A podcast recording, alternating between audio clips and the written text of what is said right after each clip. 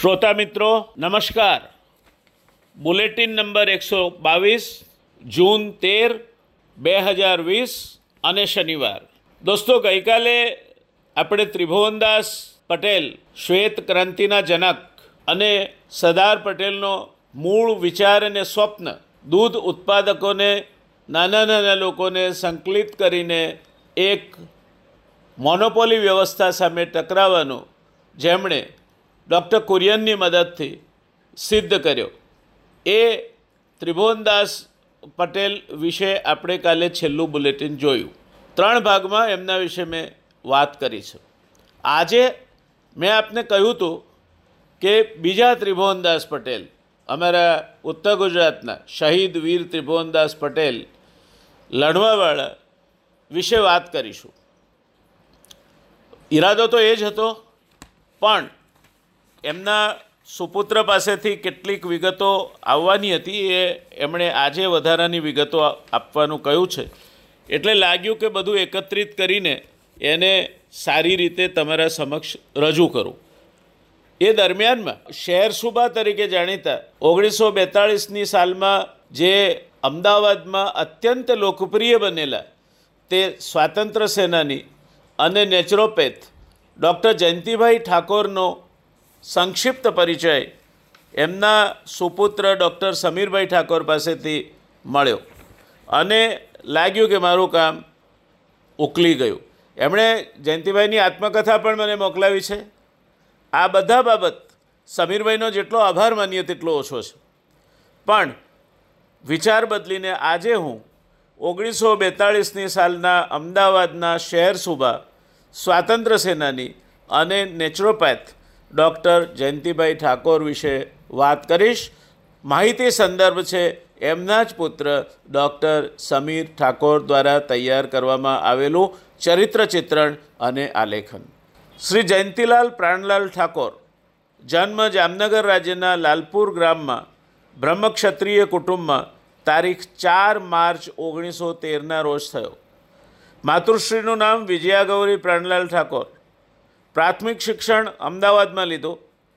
छापा नाखवानी कामगीरी थी दर महीने चार रुपया कमाई लेता सने ओगनीस सौ तीस में मैट्रिक में आव्या परंतु ते समये सत्याग्रहना विविध कार्यक्रमों जेवा के ब्रिटिश मालनो बहिष्कार करवो सभा सरघस पिकेटिंग वगैरे कार्यक्रमों में भाग लेवाने कारणे ओगनीस सौ बत्रीस नी साल में मैट्रिक पास थया अने बीजे मेडिकल कॉलेज में प्रवेश मेळव्यो पण सत्याग्रह चालू हतो अने मनमा प्रश्नों थता कि अगाऊ तेमने विलायती कापड़ना पिकेटिंग दारूनी दुकान पर पिकेटिंग सभा सरघस सरकारी मकान पर ध्वज चढ़ावो वगैरे कार्यक्रमों में भाग लेता था तेथी पोलीस गमे त्यारे धरपकड़ करे तेथी अभ्यास करवानुं छोड़ी दीधुं। आज़ादीनी चळवळ दरमियान जयंतिभाई तारीख तीन जान्युआरी ओगनीस सौ एकत्रीस थी पच्चीस फेब्रुआरी ओगनीस सौ एकत्रीस सुधी अमदावाद सेंट्रल जेल में अने त्यांथी छब्बीस फेब्रुआरी ओगनीस सौ एकत्रीस थी सात मार्च ओगनीस सौ एकत्रीस सुधी यरवड़ा जेल में राजकीय कैदी तरीके रह्या। आ ज समय में डॉक्टर चंदुभाई देसाई अमदावाद में आव्या। तेमनी साथे भरूचना तेमना सेवाश्रमना दांतना दवाखाना में जोड़ावा अंगे बातचीत थई। तेओए जयंतिभाईने आजीवन सेवक तरीके तेमना दवाखाना में काम करवा कह्युं। जयंतिभाईए स्वीकार्युं। स्वराज हासिल करवाना मूळ ध्येयने नजर समक्ष राखीने प्रवृत्तिओ शरू करी जेमां बटुकनाथ सार्वजनिक व्यायामशाळा विद्यार्थी मंडळ अने सफाई कामदारोना मोहल्लाओमां કાર્યકરોને તૈયાર કરવાનું મુખ્ય કામ જયંતિભાઈએ આરંભ્યું। સફાઈ કામદારોની હડતાલને કારણે મતભેદ થયા અને તેમને ભરૂચ છોડવું પડ્યું। ફરી તેઓ અમદાવાદ આવ્યા। અમદાવાદ આવીને પોતાના સંકલ્પને નજર સમક્ષ રાખીને એમણે આજીવિકાનો વિચાર કરવાનો હતો। ભરૂચમાં એમણે દંત ચિકિત્સક તરીકેની તાલીમ તે જ વ્યવસાય બને અને આઝાદી માટે લીધેલ સંકલ્પ બંને ધ્યાને રાખીને દંત ચિકિત્સા માટે એક જાહેર સંસ્થા બનાવી તેમાં પગારદાર તરીકે ઓછામાં ઓછો પગાર લઈ કામ કરવું અને સાદાઈથી જીવન જીવવું અને એક સંસ્થા બનાવી જેનું નામ ડેન્ટલ ઇન્સ્ટિટ્યૂટ રાખ્યું। આ સંસ્થા જાહેર ટ્રસ્ટ હોવાથી ગરીબ અને મધ્યમ વર્ગને અનુકૂળ આવે તેવા વિસ્તારમાં દાંતનું દવાખાનું શરૂ કરવાના હેતુથી પાંચ કુવા સિનેમા પાસે પહેલી ઓગસ્ટ ઓગણીસો છત્રીસથી દાંતના દવાખાનાની શરૂઆત થઈ. ટ્રસ્ટના હેતુથી શરૂ કરવામાં આવેલી હોસ્પિટલ સેવાલક્ષી હોવાથી પંદર ટકા દર્દીઓ સારવાર લીધા પછી પૈસા બાકી રાખીને જાય.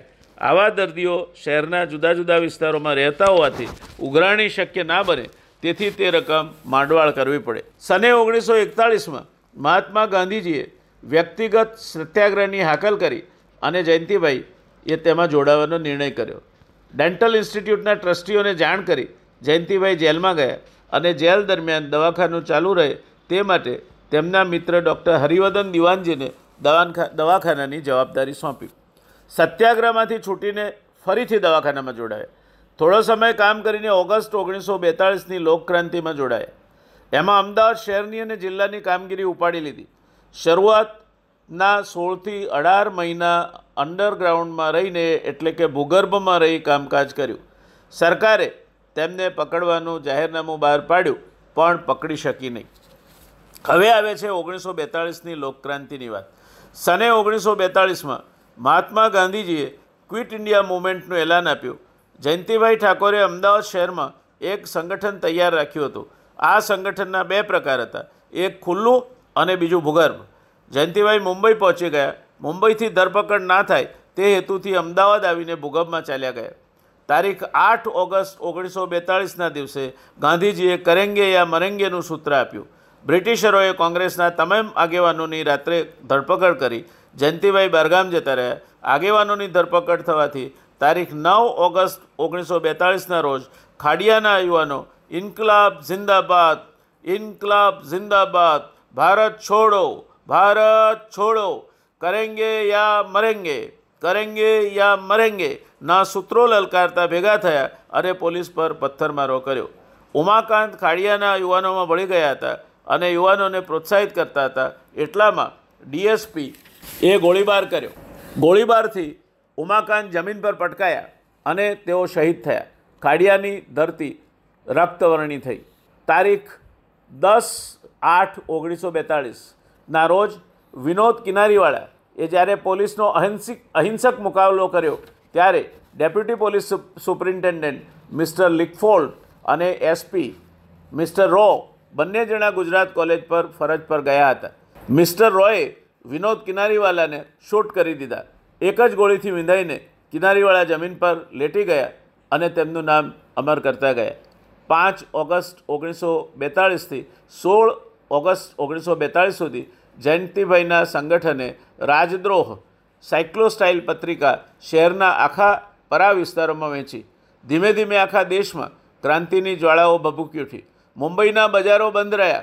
અમદાવાદમાં કાર્યકરોની ધરપકડ થઈ. બધાની એક જ માંગ હતી કે હિન્દ આઝાદ હો, આઝાદ હો, હિન્દ આઝાદ હો, આઝાદ હો. અમદાવાદની કોલેજો બંધ રહી. બજારો બંધ રહ્યા. કોંગ્રેસ પત્રિકાઓનું વિતરણ વધારે થવા માંડ્યું. ઇન્કલાબ જિંદાબાદ, ઇન્કલાબ જિંદાબાદ, ઇન્કલાબ જિંદાબાદના નારાઓ ગુંજી ઉઠ્યા. સરકારી ઓફિસો ઉપર ખાનગીમાં ધ્વજ ફરકવા લાગ્યા. ગામડાઓ તથા નાના શહેરોમાં ઇન્કલાબનો નાદ ગુંજતો થયો. આઝાદ દિનની ઉજવણીઓ શરૂ થઈ. ઓગણીસો બેતાળીસની ક્રાંતિનો રંગ જામવા લાગ્યો હતો. કેટલાય લોકો શહીદ થયા. અઠ્યાવીસ સપ્ટેમ્બર ઓગણીસો બેતાળીસનો દિવસ શહીદ દિન તરીકે મનાવવામાં આવ્યો. શહીદો અમર રહો, શહીદો અમર રહો, શહીદો અમર રહો ના નારા ગુંજવા લાગ્યા. શહીદોના ચિત્રો દિવાલો પર ચોંટાડવા માંડ્યા. સને ઓગણીસો બેતાળીસમાં જે બીજી ઘટના બની તે તરફ હવે આપણે જઈ રહ્યા છીએ. મુંબઈ પ્રાંતની આઝાદ સરકારે તારીખ એક સપ્ટેમ્બર ઓગણીસો બેતાળીસના ગૃહ ખાતાના વટહુકમ નંબર ક્યુઆઈ એકસો એકાવનથી આઝાદ હિંદ સંરક્ષણ ધારાની કલમ એકત્રીસ ઓબ્લિક બે ઓબ્લિક કમ સાત ઓબ્લિક પ્રમાણે મળેલી સત્તાથી અમદાવાદ વિસ્તારમાં અમલ કરવાની પરવાનગી આઝાદ અમદાવાદના શહેર સુબા જયાનંદ એટલે કે જયંતિ ઠાકોરને આપી. અમદાવાદ શહેર સમિતિની કચેરી ત્રીસ સપ્ટેમ્બર ઓગણીસો એકતાળીસથી શહેર સુબા જયાનંદે હુકમ કર્યો કે બે ઓક્ટોબર ઓગણીસો બેતાળીસ ગાંધી જયંતિ સપ્તાહનો પહેલો દિવસ કોંગ્રેસ કર્ફ્યુ દિન તરીકે ઉજવશે અને મજકૂર દિવસે શહેરના તમામ મ્યુનિસિપલ વિસ્તારમાં સવારના દસ વાગ્યાથી ત્રીજી ઓક્ટોબર બેતાળીસના પાંચ વાગ્યા સુધી કોઈપણ વ્યક્તિએ પોતાના મકાન બહાર ના નીકળે, શહેરમાં સંપૂર્ણ હડતાલ રહે એવું એલાન કરવામાં આવ્યું. સવારના સાડા નવ સુધી ફક્ત દૂધવાળા અને શાકવાળા ફરી શકશે, દવાખાના ખુલ્લા રાખી શકાશે. તે પછી કોંગ્રેસના નિરીક્ષકો સિવાય બીજું કોઈ બહાર નીકળી શકશે નહીં. આ હુકમનો ભંગ કરનારને યોગ્ય નશ્યત કરવામાં આવશે.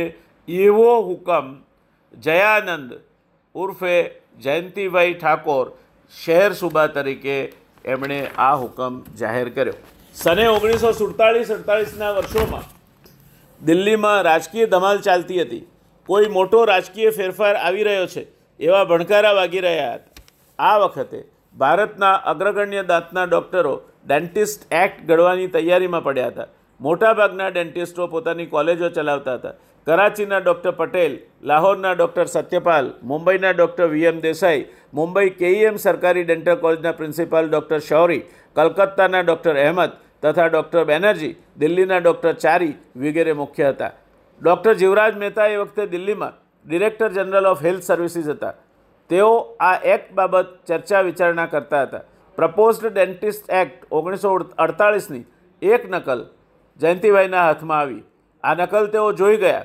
તેમાં સૂચવવામાં આવ્યું હતું કે જેઓએ ભારતમાં સ્થપાયેલી ડેન્ટલ કોલેજોમાં ડિપ્લોમા આગળ ડિગ્રી લીધી હોય તેવાઓને જ ક્વોલિફાઈડ ડેન્ટિસ્ટ તરીકે સ્વીકારવામાં આવશે અને રજિસ્ટ્રેશન આપવામાં આવશે. ખરું પૂછો તો ભારતના અઠ્ઠાણું ટકા ડેન્ટિસ્ટ આ એક્ટની દ્રષ્ટિએ લાયક ગણાય તેમ ન હતા. જયંતિભાઈએ ડૉક્ટર ચંદુભાઈ દેસાઈ પાસેથી તાલીમ મેળવેલ હતી. ત્યારબાદ જયંતિભાઈએ અમેરિકન ડેન્ટલ મેગેઝિનો વાંચીને વધુ વિદ્યા સંપાદન કરી હતી અને સને ઓગણીસો છત્રીસથી ઓગણીસો સુડતાળીસના અગિયાર વર્ષના ગાળામાં અમદાવાદના ડેન્ટિસ્ટોમાં જયંતિભાઈ મોખરે હતા. પ્રપોઝ ડેન્ટિસ્ટ એક્ટ ઓગણીસો અડતાળીસની નકલ લઈને તેઓ ચંદુભાઈને મળવા ભરૂચ ગયા. તેઓ મુંબઈ ગયા હોવાથી મુંબઈ ગયા. ચંદુભાઈને લઈને તેઓ ડૉક્ટર વી એમ દેસાઈને મળવા ગયા અને એક્ટ અંગે ચર્ચા કરી. મુંબઈથી અમદાવાદ આવીને દિલ્હી જવા તૈયારી કરી. દિલ્હી સેક્રેટરીએટ આરોગ્ય વિભાગમાં ડાયરેક્ટર જનરલ ડૉક્ટર જીવરાજ મહેતાને મળી એક્ટ અંગે જરૂરી ચર્ચાઓ કરી અને ઓલ ઇન્ડિયા ડેન્ટલ કાઉન્સિલની રચના કરવામાં આવી અને ડેન્ટલ કાઉન્સિલના સભ્ય તરીકે જયંતિભાઈની નિમણૂક કરવામાં આવી. ત્રણ વર્ષ સુધી તેમણે ડેન્ટલ કાઉન્સિલના સભ્ય તરીકે કામગીરી કરી. ડેન્ટલ એક્ટ ઓગણીસો અડતાળીસમાં અમલમાં આવી ગયો. ડેન્ટલ કાઉન્સિલ કઈ રીતે અમલમાં આવી એ જયંતિભાઈ અને ચંદુભાઈ જો ના ગયા હોત દિલ્હી, એ વખતના director general of health services doctor Jivrajbhai મહેતાને ન મળ્યા હોત તો આ બધી બાબતે ક્યાંક ને ક્યાંક મભમ રહ્યું હોત અથવા તો ઘણા બધા ડેન્ટિસ્ટ જે પ્રેક્ટિસ કરતા હતા તેમને વેઠવાનો વારો આવ્યો હોત. જયંતિભાઈની જીવનમાં ત્યાર પછી પલટો આવે છે. જયંતિભાઈ નેચર ક્યોરના માર્ગે વળે છે. જયંતિભાઈ દસ વર્ષના હતા ત્યારથી ખાડિયાની વ્યાયામશાળાના દેવપ્રિયભાઈ સાથે પાંચ વર્ષ સુધી કાચા ઉગાડેલા કઠોળ, પલાળેલી ચણાની દાળ, કાચા શાકભાજી વગેરે ખાવાનું ચાલુ રાખેલું અને જેલવાસના સમય દરમિયાન પણ કેદીઓ ઉપર પાણીની સારવાર, માટીની પટ્ટી જેવા કુદરતી ઉપચારો કરીને સફળ પરિણામો મેળવેલા. તેના સાથી વસંતરાવ હેગિસ્ટે જેવા સહકાર્યકરની પણ નિસર્ગોપચાર પરની જબરજસ્ત પકડ હોવાને કારણે જેલમાં તેમજ જેલ બહાર અવારનવાર કેટલાક લાંબા ગાળાના કે તીવ્ર રોગોના ભોગ બનેલા દર્દીઓની કુદરતી ઉપચાર વડે સારવાર કરવાના સાહસિક અનુભવો તેમણે સફળતાપૂર્વક પાર પાડેલા. સને ઓગણીસો છત્રીસમાં ડૉક્ટર મહાદેવ પ્રસાદ કંસારિયા એ નિસર્ગોપચારના વર્ગો શરૂ કર્યા. જયંતિભાઈ અને વસંતરાવ બંને તેમાં જોડાવ્યા.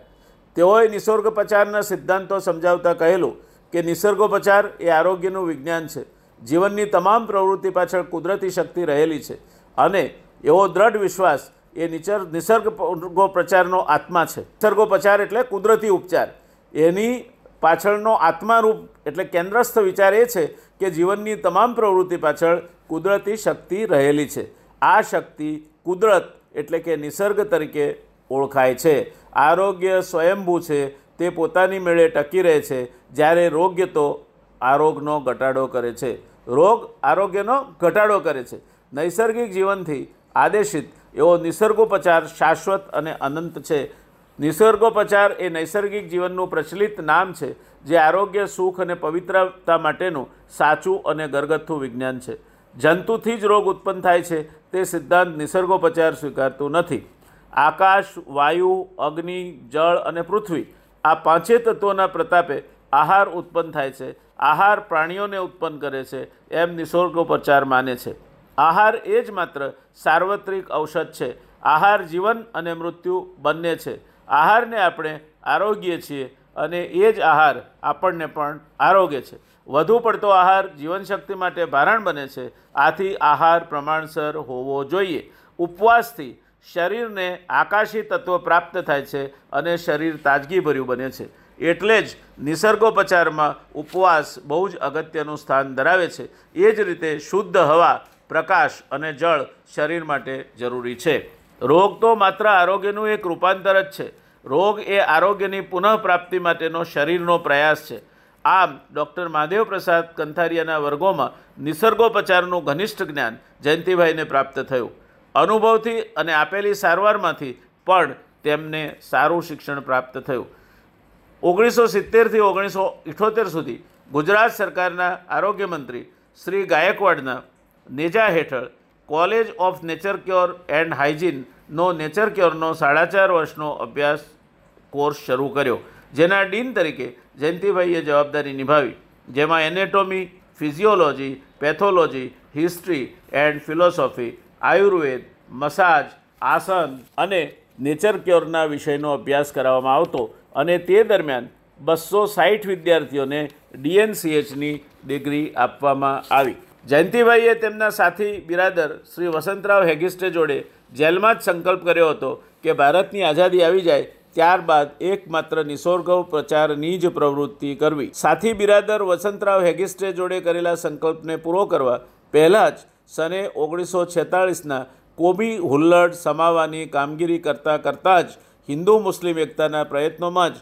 વસંતરાવ શહીદ થઈ ગયા। તેમના કાયમી સ્મારક તરીકે તત્કાલીન કોંગ્રેસી અગ્રણીઓએ અગ્રણીઓને જયંતિભાઈ વારંવાર સૂચન કરતા હતા, છતાં કોઈ પરિણામ ના મળતા સને ઓગણીસો અડતાળીસની સાલમાં વસંતરાવની યાદમાં વસંત નેચર કેર હોસ્પિટલની સ્થાપના કરવામાં આવી। શરૂઆતમાં સારવાર માટેના જરૂરી સાધનો જેવા કે steam bath, arm bath, foot બાથ, કટી સ્નાન, સ્પાઇન બાથ વગેરે બાથના ટબો, ઇન્ફ્રા અને અલ્ટ્રાવાયોલેટ કિરણોના સાધનો, મસાજ ટેબલ, વાઇબ્રેટર, થોડા પુસ્તકો, સારવારના ચાર્ટ વગેરે ખરીદ કર્યા અને દર્દીઓ પાસેથી ઓછામાં ઓછા પૈસા લઈ નિસર્ગોપચારનું કામકાજ પાંચ કૂવા પોતાના ભાડાના મકાનમાં શરૂ કર્યું।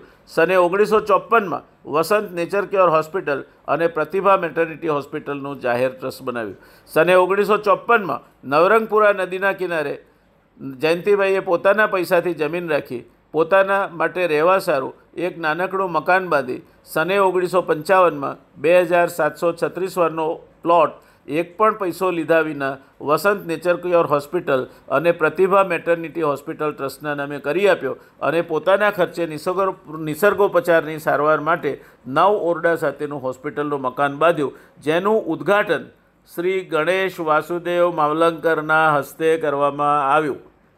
આપણે જેને સ્વતંત્ર ભારતના પહેલા સ્પીકર દાદા સાહેબ માવલંકર તરીકે ઓળખીએ છીએ, તે ગણેશ વાસુદેવ માવલંકરના હસ્તે એમનું ઉદ્ઘાટન થયું। સરે ઓગણીસો પંચાવનમાં નેચર ક્યોરના વધુ અભ્યાસ માટે જયંતિભાઈ લંડન ગયા। ત્યાં છ મહિનાના અભ્યાસ બાદ એન ડી ડી ઓ લંડનની ડિગ્રી મેળવી। લંડનથી અભ્યાસ કરી પરત ફરતા વેસ્ટ જર્મની એટલે કે પશ્ચિમ જર્મનીના બેવેરિયાના બાળવોરીશેફનના ફાધર નાઇપની નિસર્ગોપચારની સારવાર પદ્ધતિનું નિરીક્ષણ કર્યું અને નિસર્ગોપચારની ચર્ચા કરી કૈવલ્યધાન લોનાવાલાની યોગ ઇન્સ્ટિટ્યૂટના સ્વામી કુવલિયાનંદજીની પદ્ધતિ અનુસાર આસનો, બંધ મુદ્રા, કપાલભાતી, ભ્રસ્તિકા, અનુલોમ વિલોમ, પ્રાણાયામ, ઉડ્ડિયાન, નાવલી વગેરેનું પ્રેક્ટિકલ નિદર્શન કરી બતાવ્યું। આનાથી પ્રભાવિત થઈ ત્યાંના ડૉક્ટર હોફ સાથે કરાર થયા કે જયંતિભાઈ તેમને યોગ શિક્ષણ આપે અને ડૉક્ટર હોફ ફાધર નાઇપની જળ ચિકિત્સા શીખવે અને દોઢ માસ રોકાવાનો ખર્ચ ડૉક્ટર હોફ ઉપાડે। તે દરમિયાન મિસિસ સીમર્સ સાથે પરિચય થયો। તેઓ જયંતિભાઈ સાથે ભારત આવ્યા અને સાડા ત્રણ મહિના જયંતિભાઈના ઘેર મહેમાન બન્યા ને જર્મનીમાં યોગ સ્કૂલનું સંચાલન કરવાની જવાબદારી સોંપી। જર્મનીમાં યોગ સ્કૂલનું સંચાલન કરવાનું હોવાથી યોગની આગળની તાલીમ માટે હિમાલય જવાની તક મળી. એટલે હરિદ્વાર પાસેના કનખલમાં પૂજ્ય દંડીસ્વામી શ્રી પ્રભાત ભિક્ષુ પાસે પૂરા તેર મહિના હઠયોગની તાલીમ લીધી અને જોશીમઠમાંના સ્વામીના ગુરુભાઈ શ્રી સોમનાથ પાસેથી પણ ઘણું શીખવા મળ્યું. આમ તેર મહિનાની તપશ્ચર્યા બાદ અમદાવાદ પરત આવ્યા અને ફરીથી જર્મની ગયા. ફોરેન સ્ટારમાં યોગ સ્કૂલના સંચાલનની જવાબદારી સ્વીકારી સાથે સાથે જર્મનીમાં ચાલતો નેચર ક્યોર પદ્ધતિનો જળ ચિકિત્સા એટલે કે વોટર થેરાપીનો અભ્યાસક્રમ પૂર્ણ કર્યો. આમ જયંતિભાઈએ શરૂ કરેલી નિસર્ગોપચારની યાત્રા ઓગણીસો પંચાવન સુધી પહોંચી. નિસર્ગોપચાર માટે શહેરથી દૂર જમીન મળે તે માટેના પ્રયત્નો તેમણે શરૂ કર્યા અને થલતેજ ગ્રામ પંચાયત પાસેથી દસ એકર જમીન મેળવવાનું નક્કી થયું, પરંતુ શરત એ હતી કે થલતેજ ગામને પીવાના પાણી માટે એક પાણીની ટાંકી વારીગૃહ બનાવી આપવી તથા એક પ્રસૂતિગૃહ બનાવવું અને ગ્રામ પંચાયત બક્ષિસમાં જમીન આપે, પાણીની ટાંકી બાંધવાના ખર્ચ માટે પૈસાની વ્યવસ્થા કરી વારીગૃહ બાંધી આપ્યું અને અમદાવાદના કલેક્ટરશ્રીએ દસ એકર જમીનનો દસ્તાવેજ કરી ઓગણીસો બાસઠમાં ટ્રસ્ટને દસ એકર જમીન મળી. ઓગણીસો છાસઠમાં હોસ્પિટલનું બાંધકામ પૂરું કરીને નેચર ક્યોર હોસ્પિટલનું કામકાજ શરૂ કર્યું. નેચર ક્યોરની સાથે મેટર્નિટી હોસ્પિટલનું કામકાજ શરૂ થયું. થલતેજ તથા તેની આજુબાજુના વીસેક ગામોની બહેનોને આશીર્વાદરૂપ આ હોસ્પિટલ બની. તદ્દન રાહત દરે સુવાવડો તથા તેની સાથે રહેવાનું વિનામૂલ્યે હતું. તેની સાથે સાથે બે બાળકો બાદ બીજું બાળક ન થાય તેના ઓપરેશનો વિનામૂલ્યે કરવામાં આવતા. નેચર ક્યોરમાં આવતા દર્દીઓને તદ્દન રાહત દરે સારવાર તથા રહેવા સાથે નેચર ક્યોરનો આહાર પણ આપવામાં આવતો. ગાંધીનગર ખાતે સને ઓગણીસો બ્યાસીથી ઓગણીસો નેવું સુધી યોગ નિસર્ગોપચાર કેન્દ્ર ચલાવવામાં આવ્યું. સરકારશ્રી તરફથી દર મહિને એક રૂપિયાના ટોકન ભાડેથી કેન્દ્ર માટે મકાન આપવામાં આવેલ. સારવાર માટે દર્દી પાસેથી એક પણ રૂપિયો ચાર્જ લેવાનો રહેતો નહીં. સરકારના મંત્રીશ્રીઓ, ધારાસભ્યશ્રીઓ, સચિવશ્રી, ઉપસચિવશ્રીઓ, સેક્શન ઓફિસરો તથા સામાન્ય જનસમૂહે આ કેન્દ્રનો ભરપૂર લાભ લીધો અને નેચર ક્યોર અંગે જાગૃતિ આવી.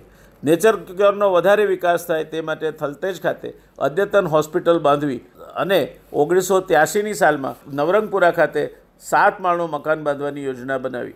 બેંક પાસેથી વીસ લાખ રૂપિયાની લોન લઈ મકાન બાંધવાનું ચાલુ કર્યું અને તે મકાનના બે માળ વેચાણથી આપીને બેંકની લોન ભરપાઈ કરી અને થલતેજ ખાતેની હોસ્પિટલનું બાંધકામ ચાલુ કર્યું. નવરંગપુરાની નેચરવ્યૂ બિલ્ડિંગના બાકીના માળ ઇન્કમટેક્સ વિભાગને ભાડે આપ્યા. સતત દોડધામ, અથાગ મહેનત અને પરિણામે તાજી હવાથી સભર, સમશીતોષ્ણ, ખુશનુમા વાતાવરણમાં જૂના મકાનમાંથી સંપૂર્ણ આધુનિક સુવિધાવાળી ઇમારતમાં તારીખ સત્યાવીસ એપ્રિલ ઓગણીસો એકાણુંમાં પરમ પૂજ્ય સ્વામી શ્રી સચ્ચિદાનંદજીના શુભ આશીર્વાદથી મંગળ પ્રવેશ થયો. આજે આ હોસ્પિટલમાં ત્રીસ પથારીની સગવડ સાથે ઇન્ડોર તથા આઉટડોર સુવિધા સાથેની સગવડો, લક્ઝુરિયસ સુપર ડિલક્સ રૂમો, સારવાર માટેના અદ્યતન સાધનો, કિચન અને અદ્યતન ડાઇનિંગ હોલ, નેચર ક્યોરની સાથે યોગાસન તથા પ્રાણાયામ માટેનો અદ્યતન હોલ, સંપૂર્ણ સુવિધાઓ સાથેનું ફિઝિયોથેરાપી સેન્ટર, બાળકો માટેની સ્કેટિંગ રિંગ, કરાટે ક્લાસીસ વગેરે આરોગ્યને લગતી પ્રવૃત્તિઓથી સેન્ટર પ્રજાકીય સેવાઓ માટે હાલ સવાર તથા સાંજ કાર્યરત છે. અત્યારે આ બધો જ કારભાર જયંતિભાઈના સુપુત્ર ડૉક્ટર સમીરભાઈ સંભાળે છે. પ્રજાના આરોગ્ય માટે અથાગ મહેનત કરનાર, સતત પરિશ્રમી, નિડર અને અણનમ યોદ્ધા એવા ડૉક્ટર જયંતિભાઈ ઠાકોરે દીર્ઘાયુષ્ય કહેવાય એવા એકાણું વર્ષની જૈફ વયે સન બે હજાર ચારમાં દુનિયાને અલવિદા કરી. તેમના સ્વપ્નોને, તેમની મહેનતને પરિપૂર્ણ કરવા અને સમાજને સારામાં સારું આરોગ્ય પ્રાપ્ત થાય તે માટે આજે પણ વસંત નેચર ક્યોર સંસ્થાના ટ્રસ્ટીગણ સતત પ્રયત્નશીલ છે. આપણે જયંતિભાઈના બે પાસા અંગે શ્રોતા મિત્રો વાત કરી. એક પાસું તે સ્વાતંત્ર્યની લડતને સ્પર્શે છે. વિનોદ કિનારીવાલાની શહીદીની વાત પણ એમાં આવે છે. વસંતરાવ હેગિસ્ટેની વાત પણ આવે છે. આ બધી વાતોના સાક્ષી ભૂગર્ભમાં રહી, ક્યારેક સપાટી પર રહી આઝાદીની લડત ચલાવનાર ડૉક્ટર જયંતિભાઈ ઠાકોર શહેર સુબા જયંતિભાઈ તરીકે વધારે જાણીતા હતા. એમણે પોતાની આત્મકથા લખી છે, સંસ્મરણો લખ્યા છે. વસંતભાઈ હેગિસ હેગિસ્ટે અને શહીદ વીર કિનારીવાલા અંગેના સંસ્મરણોનું પુસ્તક પણ મને ડૉક્ટર સમીરભાઈ પાસેથી પ્રાપ્ત થયું છે. આ બધી જ વાતો આપણે જેમ જેમ આગળ વધતા જઈશું, ઇતિહાસની અટારીએ ડોકાચિયા કરતા જઈશું, તેમ ક્યાંક ને ક્યાંક આપણને આ બુલેટિનમાં જોવા મળશે. જયંતિભાઈ ઠાકોરનો આ તો પ્રાથમિક પરિચય દોસ્તો. વળી ક્યારેક જયંતિભાઈને લગતી વાતો સ્વાતંત્ર્ય સંગ્રામની સાથે જોડીને આપણે મમળાવીશું. આવજો. હાલ પૂરતું આટલેથી અટકું છું. હું જયનારાયણ વ્યાસ ફરી પાછો આવતીકાલે તમારી સામે એક નવી વાત, એક નવો વિષય લઈને હાજર થઈશ. ત્યાં સુધી જય સાંઈનાથ. આવજો. Take care. તમારું ધ્યાન રાખજો. સ્વસ્થ રહેજો. આવજો દોસ્તો.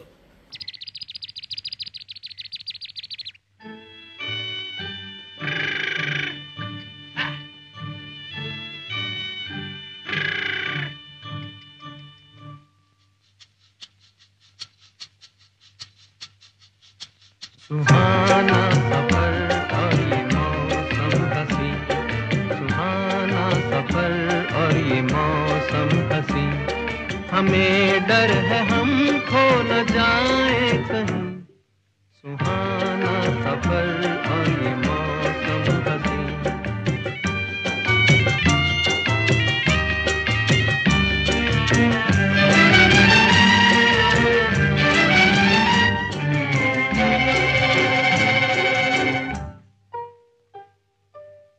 ये कौन हंसता है फूलों में छुप कर, बाहर बेचैन है किसकी धुन पर. ये कौन हंसता है फूलों में छुप कर, बाहर बेचैन है किसकी धुन पर. कहीं गुनगुन कहीं रुन झुन के जैसे नाचे जमी. सुहाना सफर और ये मौसम हसी, हमें डर है हम खो न जाए कहीं. सुहाना सफर और ये मौसम हसी.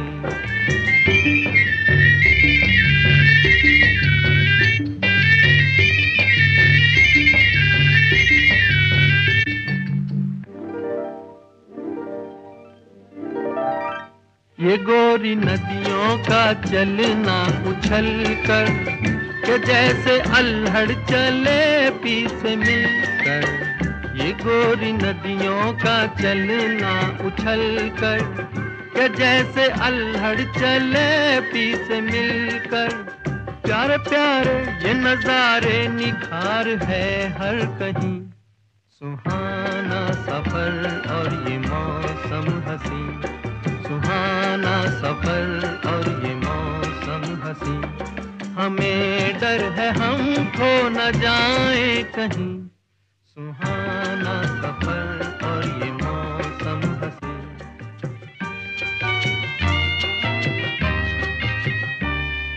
ओहो हो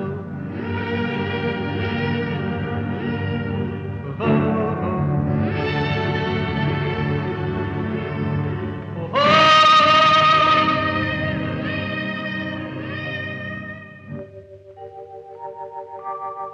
वो आसमां झुक रहा है जमीन पर, वो आसमां झुक रहा है जमीन पर. ये मिलन हमने देखा यहीं पर.